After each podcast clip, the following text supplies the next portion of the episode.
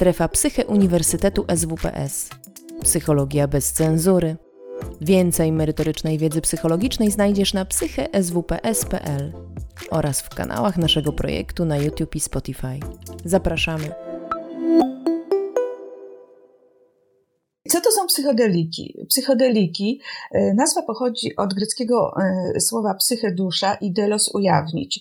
Jest to grupa substancji psychoaktywnych wywołujących zmiany percepcji, sposobu myślenia i odczuwania emocji. Psychodeliki, inaczej halucynogeny serotoninergiczne, uważane są za substancje bezpieczne fizjologicznie, nie wywołujące uzależnienia i nałogu, mające wiele korzystnych własności w zastosowaniach medycznych. Psychodeliki mogą wywierać pozytywny wpływ na osobowość, ale zażywane w niekontrolowanych warunkach mogą prowadzić do negatywnych skutków psychicznych i ryzykownych zachowań.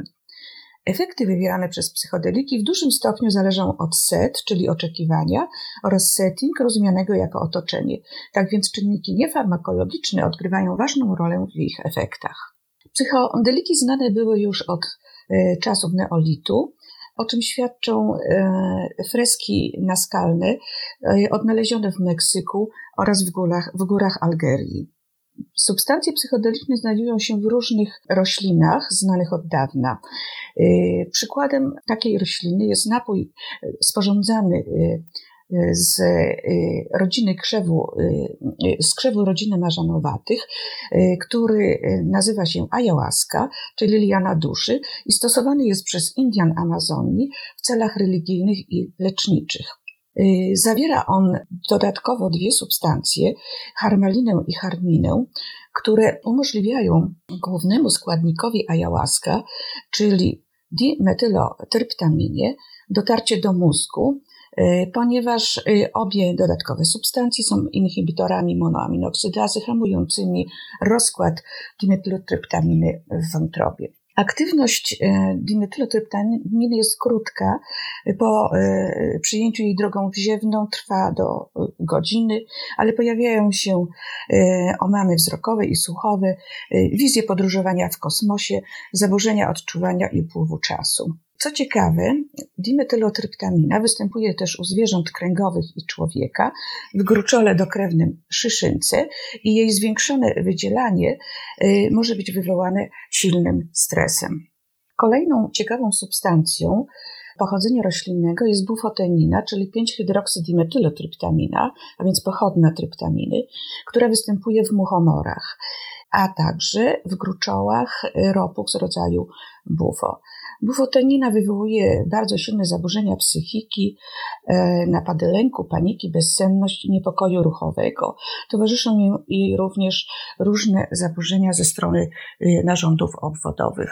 Najbardziej może znana jest psylocybina, która występuje naturalnie w grzybach, tak zwanych grzybach psylocybinowych. I obok LSD jest najbardziej popularnym i najczęściej używanym psychodelikiem. Historia zażywania grzybów psylocybinowych sięga 4000 lat. Zażycie psylocybiny powoduje głębokie doznania psychodeliczne, zmieniające świadomość, mistyczne, medytacyjne, często także religijne. W większości krajów znajduje się niestety na liście nielegalnych środków psychoaktywnych. Bardzo ciekawe są efekty wizualne po zażyciu psylocybiny. Polegają one na widzeniu kolorowych, geometrycznych wzorów, tak zwanych fraktali. Kolejną ciekawą substancją psychodeliczną jest meskalina, która znana była od ponad 5700 lat temu. Występuje ona w kaktusach peyotl i San Pedro, występujących w Meksyku. W formie ekstraktu z peyotlu była i nadal jest używana podczas obrzędów religijnych przez Indian zamieszkujących Meksyk i południe Stanów Zjednoczonych. Jest silnym enteogenem, czyli związkiem, który indukuje mistyczne i duchowe doświadczenia. Wysokie dawki meskaliny wywołują silne zmiany percepcyjne i wyraźne efekty wizualne. Wielu artystów tworzyło swoje dzieła pod wpływem meskaliny, między innymi Stanisław Witkiewicz. Alkaloidy sporyszu zawierają związek LSA, czyli amid kwasu lizergowego. Występuje on naturalnie w nasionach powojników oraz sporyszu, grzybie atakującym zboża w tak zwanej buławicy czerwonej. Wywołuje ona bardzo niebezpieczne choroby zbóż i traw. Spożycie nasion tego alkaloidu wywołuje objawy psychotyczne, omamy wzrokowe, zaburzenia zmysłów, tak zwane synestezje i bardzo silne zatrucia. I dochodzimy tutaj do pierwszej substancji syntetycznej. Jej odkrycie i synteza wykonana została przez szwajcarskiego chemika Alberta Hoffmana w roku 1943. LSD jest bardzo łatwo przyswajalny przez układ pokarmowy i jego działanie utrzymuje się bardzo długo. Powoduje zmiany percepcji polegające na zniekształcaniu dźwięków, wywołuje halucynacje wzrokowe, słuchowe oraz węchowe. Osoba stosująca LSD często odczuwa tak bardzo nieprzyjemne objawy, tak zwane bad trip, w których to przywoływane są bardzo groźne treści. Towarzyszyć im mogą także omamy paranoidalne. Co ciekawe, po zakończeniu przyjmowania LSD często pojawiają się nawroty tych nieprzyjemnych objawów w postaci tak zwanych flashbacków, które mogą trwać nawet, mogą ujawniać się nawet po bardzo długim okresie czasu. LSD wykazuje swoją aktywność, jak już wspomniałam, przez długi okres czasu do nawet 24 godzin, i działa w bardzo niskich dawkach, w dawkach poniżej 1 mg. W latach 40. i 50. LSD stosowano w leczeniu uzależnienia od alkoholu oraz lęku. Potem LSD stało się popularne wśród hippisów. Stosowano go do celów pozamedycznych, a bunt hippisów przeciwko wojnie w Wietnamie spowodował, że wszystkie te substancje zostały zakwalifikowane na listę substancji kontrolowanych do bardzo restrykcyjnej kategorii i w tej chwili są niedostępne. W związku z tym, że LSD stało się niedostępne, oczywiście próbowano różnych innych substancji, które by mogło LSD zastąpić. I taką substancją, która pojawiła się wkrótce wśród użytkowników pozamedycznego stosowania psychodelików, były związki tak zwane fly o strukturze przypominającej muchę i sprzedawane w postaci kartoników, podobnie jak LSD. Jednak najbardziej toksyczną substancją, którą stworzono, syntetyzowano, to była substancja zwana bromodragonfly. Sprzedawana była właśnie również w postaci kartoników i wywoływała bardzo niebezpieczne objawy toksyczne. Wpływając na naczynia krwionośne, powodowała martwice palców, dłoni i stóp w wyniku skurczu naczyń obwodowych. W latach 2000 pojawiły się z kolei inne substancje, które sprzedawano jako komercyjne LSD, syntetyzowane przez niemieckiego chemika Ralfa Heima.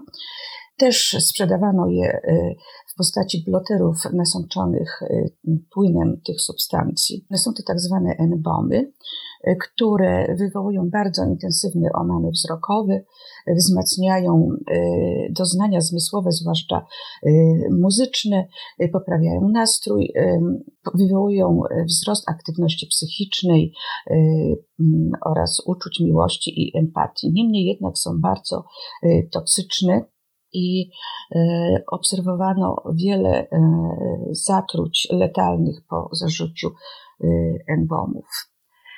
Oczywiście próbowano także stworzyć różne zamienniki innej grupy związków psychodelicznych, tryptamin, i tutaj pojawiły się na rynku takie substancje jak metocyna czy 5-metoksydipt, które często były dodawane do tabletek ekstazy.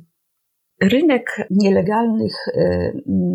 nielegalnej sprzedaży substancji psychoaktywnych jest kontrolowany oczywiście, ale w dalszym ciągu istnieje bardzo duża produkcja tych substancji, które sprzedawane są w internecie.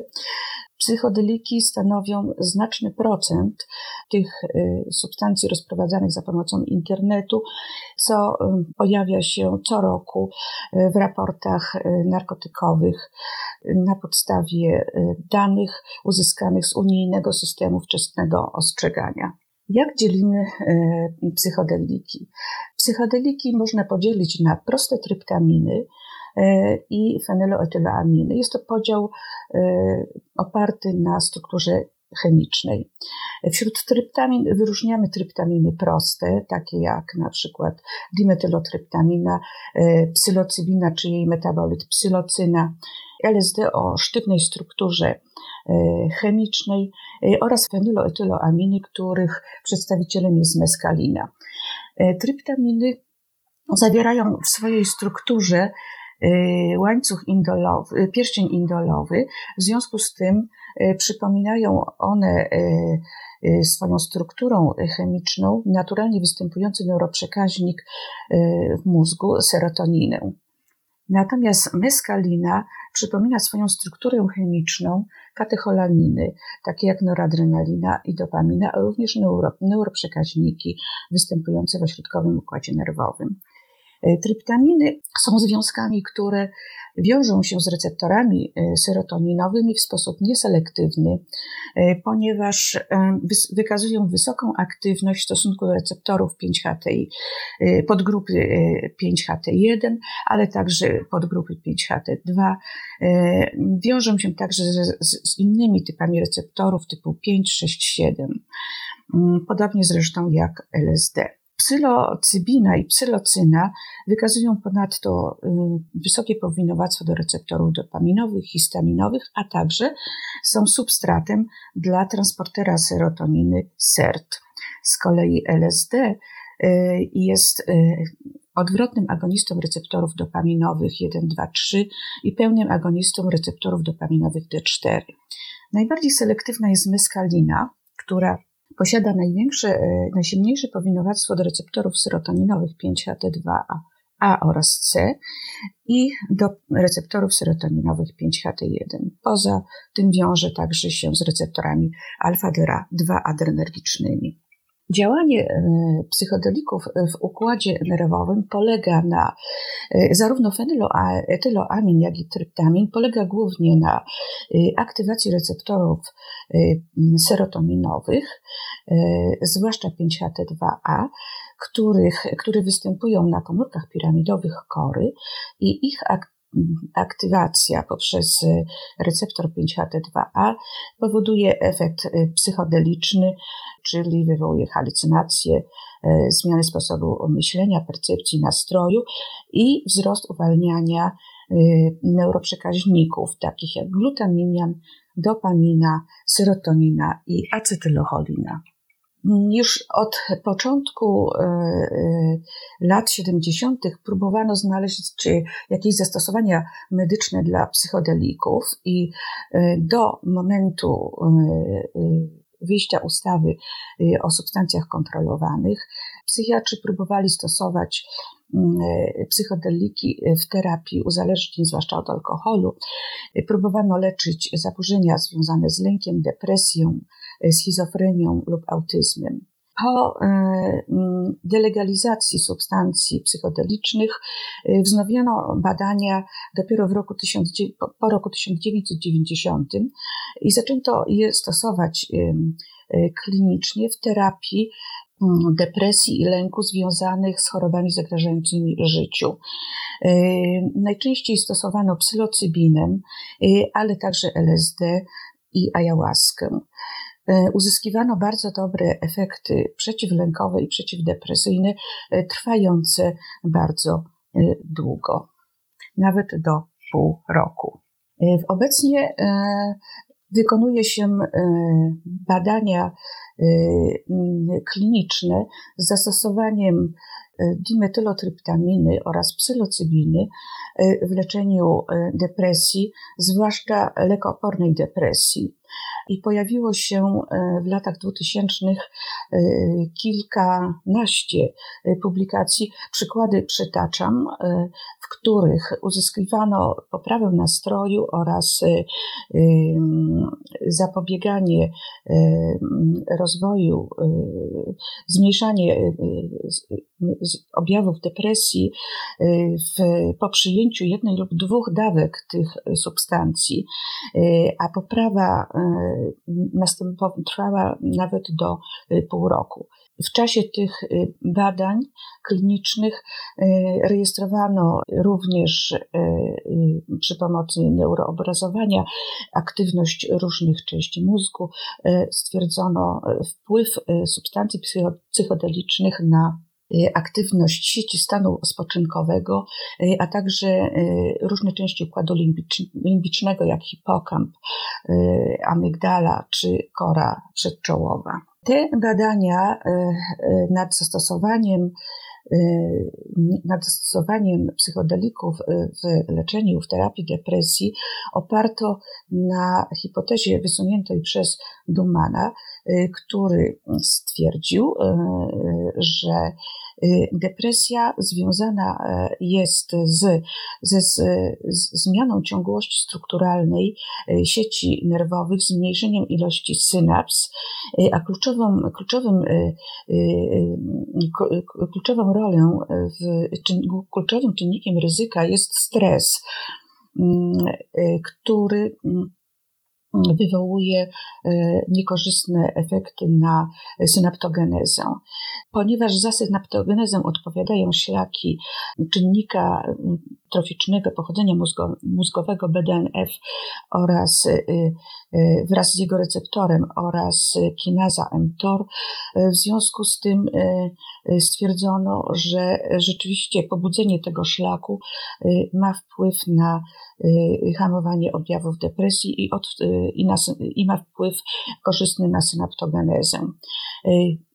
Takie obserwacje pojawiły się ostatnio w kilku publikacjach, w których stwierdzono, że psychodeliki wpływają korzystnie na synaptogenezę i jest to taki neurochemiczny mechanizm ich działania, możliwego działania przeciwdepresyjnego.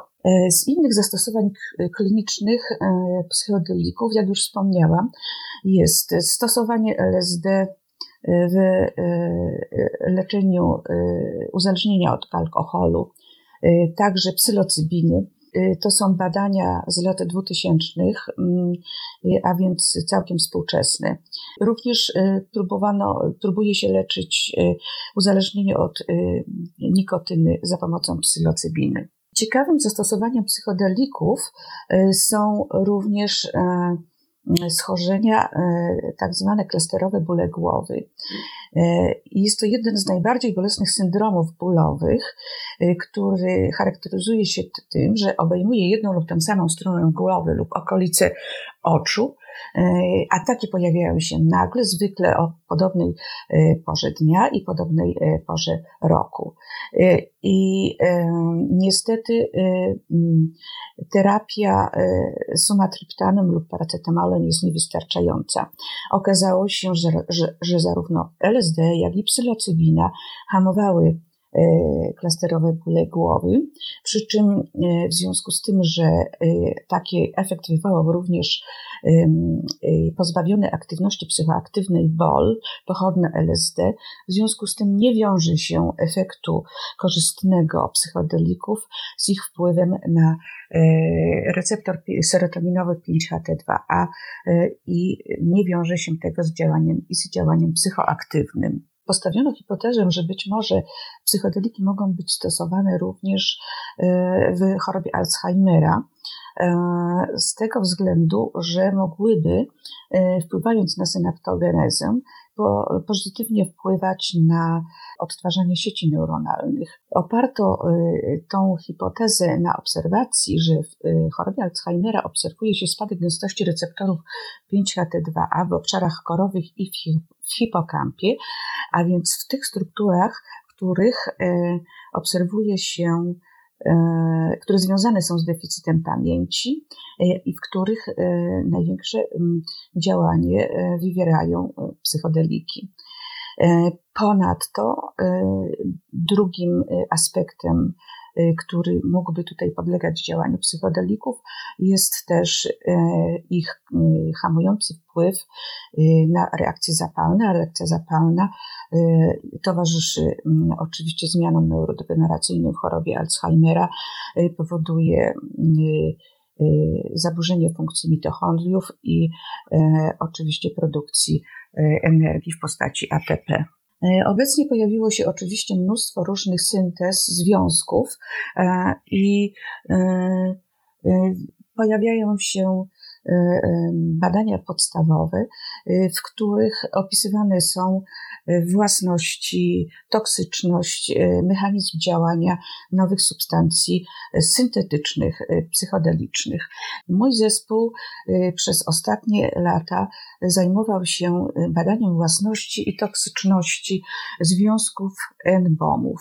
Jak już wspomniałam wcześniej, NBOMy należą do pochodnych fenyloetyloaminy i przez przyłączenie do grupy azotowej, do grupy aminowej, do azotu, grupy aminowej podstawnika metoksybenzylowej uzyskano stosunkowo słabo aktywnych związków 2C, fenyloetyloamin 2C, uzyskano bardzo aktywne substancje, które różnią się, jest ich wiele, różnią się podstawnikiem halogenowym. Może to być jod, może to być brom, mogą to być także jeszcze inne podstawniki. Ciekawą cechą tych związków jest to, że działają one bardzo silnie na podtypy receptorów 5-HT2A i 2C w stężeniach nawet niższych niż LSD. I jest to działanie wyraźnie silniejsze w stosunku do innego typu receptora serotoninowego, receptora 5-HT1A.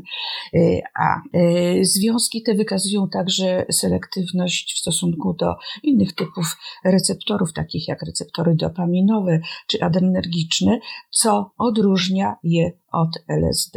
Ze względu na ich wysoką aktywność w wiązaniu do receptorów serotoninowych, zwłaszcza typu 5-HT2, a znaczną toksyczność, stosuje się pochodne tych związków jako znaczniki w tomografii komputerowej.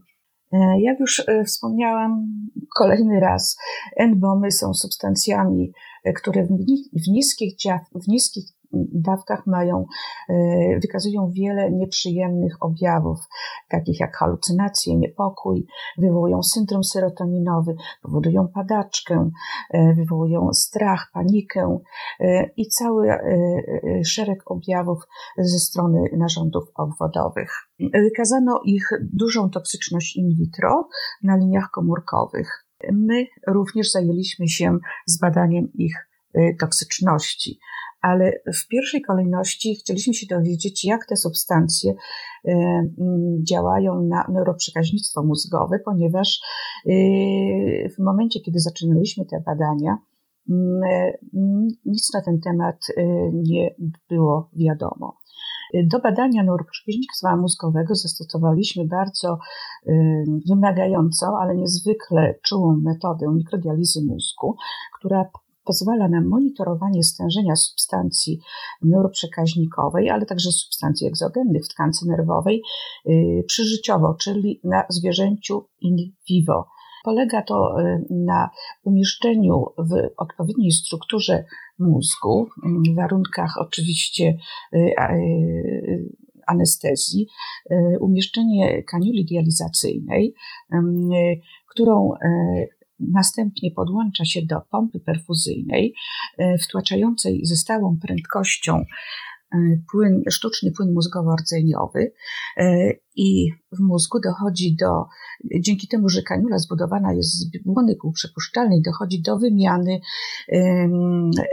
zawartości kaniuli z otaczającym płynem, a zbierane frakcje są następnie analizowane pod kątem stężenia różnych substancji neuroprzekaźnikowych za pomocą wysokosprawnej chromatografii cieczowej z detekcją elektrochemiczną.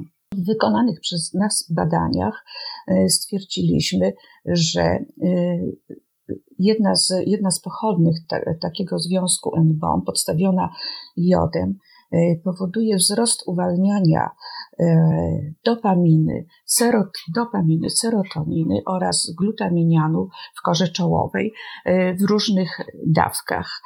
Co charakterystyczne dla tych substancji to, że efekt nie jest liniowy, tylko przybiera formę odwróconej litery U w przypadku dopaminy i serotoniny i litery U w przypadku glutaminianu.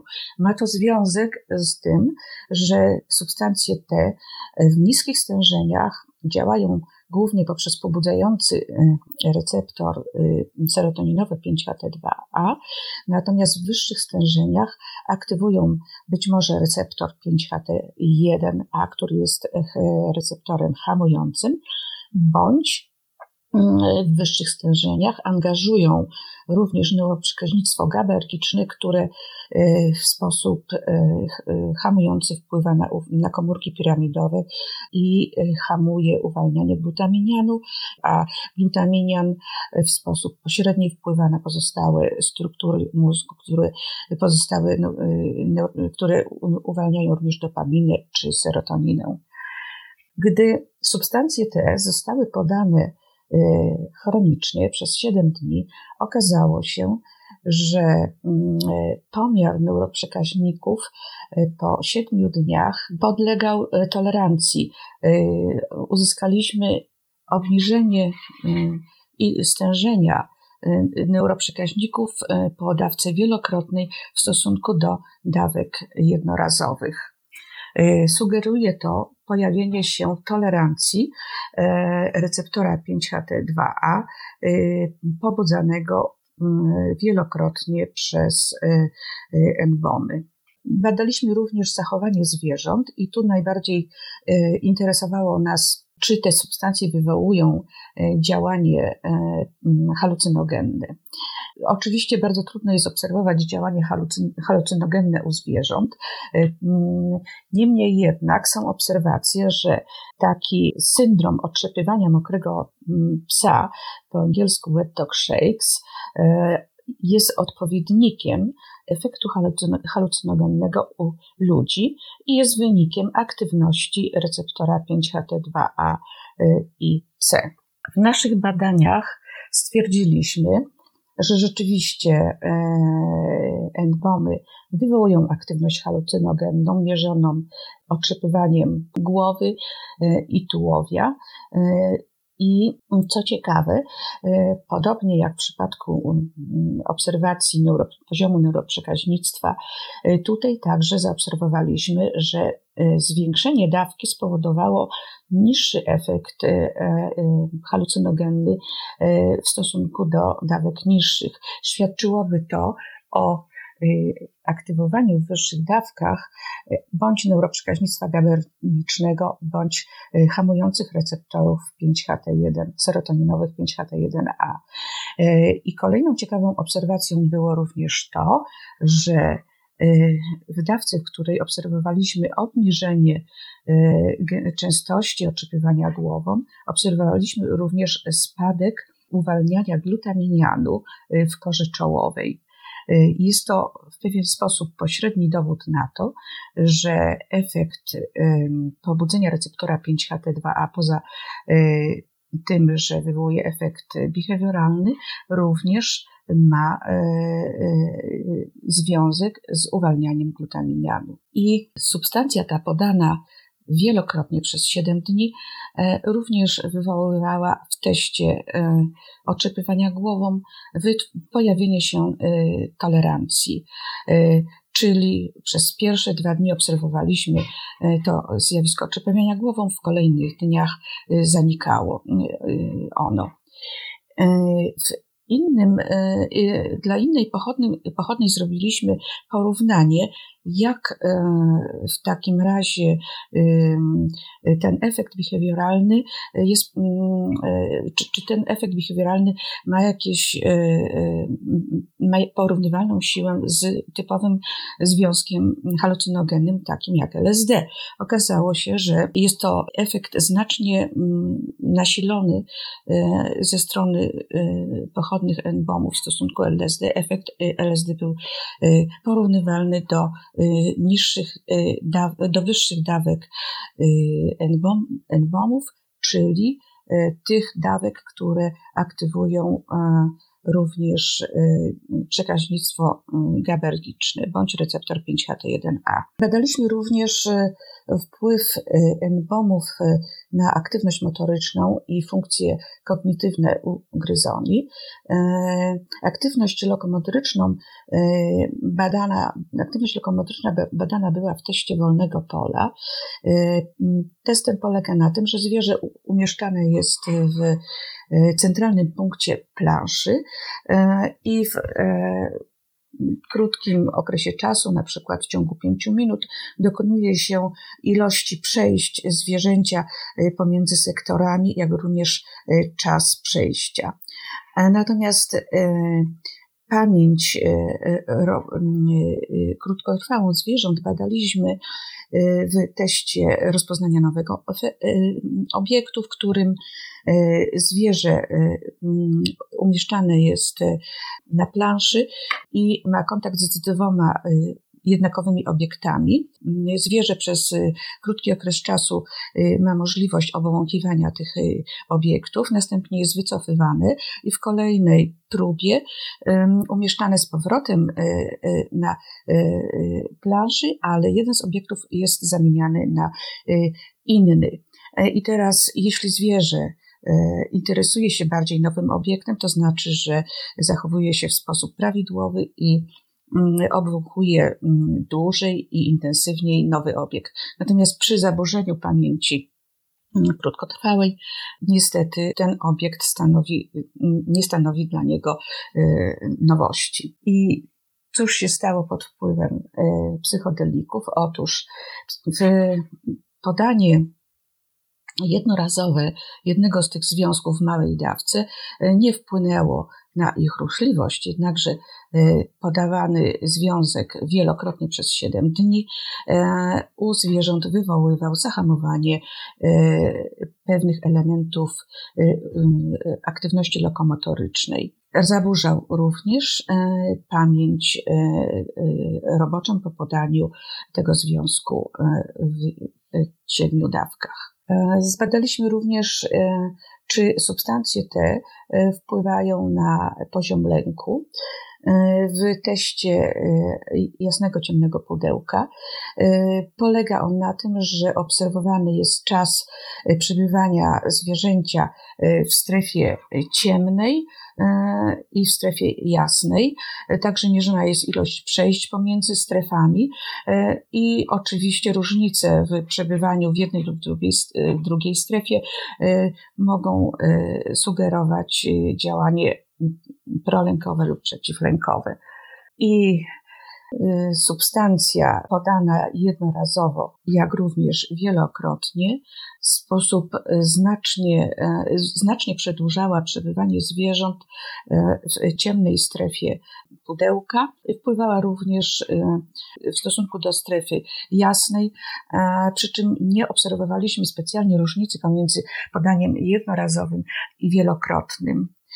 Wpływa również na zachowania zwierząt, na ich szybkość poruszania się, jak również aktywność stereotypową. Oczywiście ważne jest określenie, czy psychodeliki, jeśli myślimy o nich pod kątem zastosowań medycznych, będą wykazywały jakiś potencjał uzależniający, co może świadczyć o ich potencjale uzależniającym.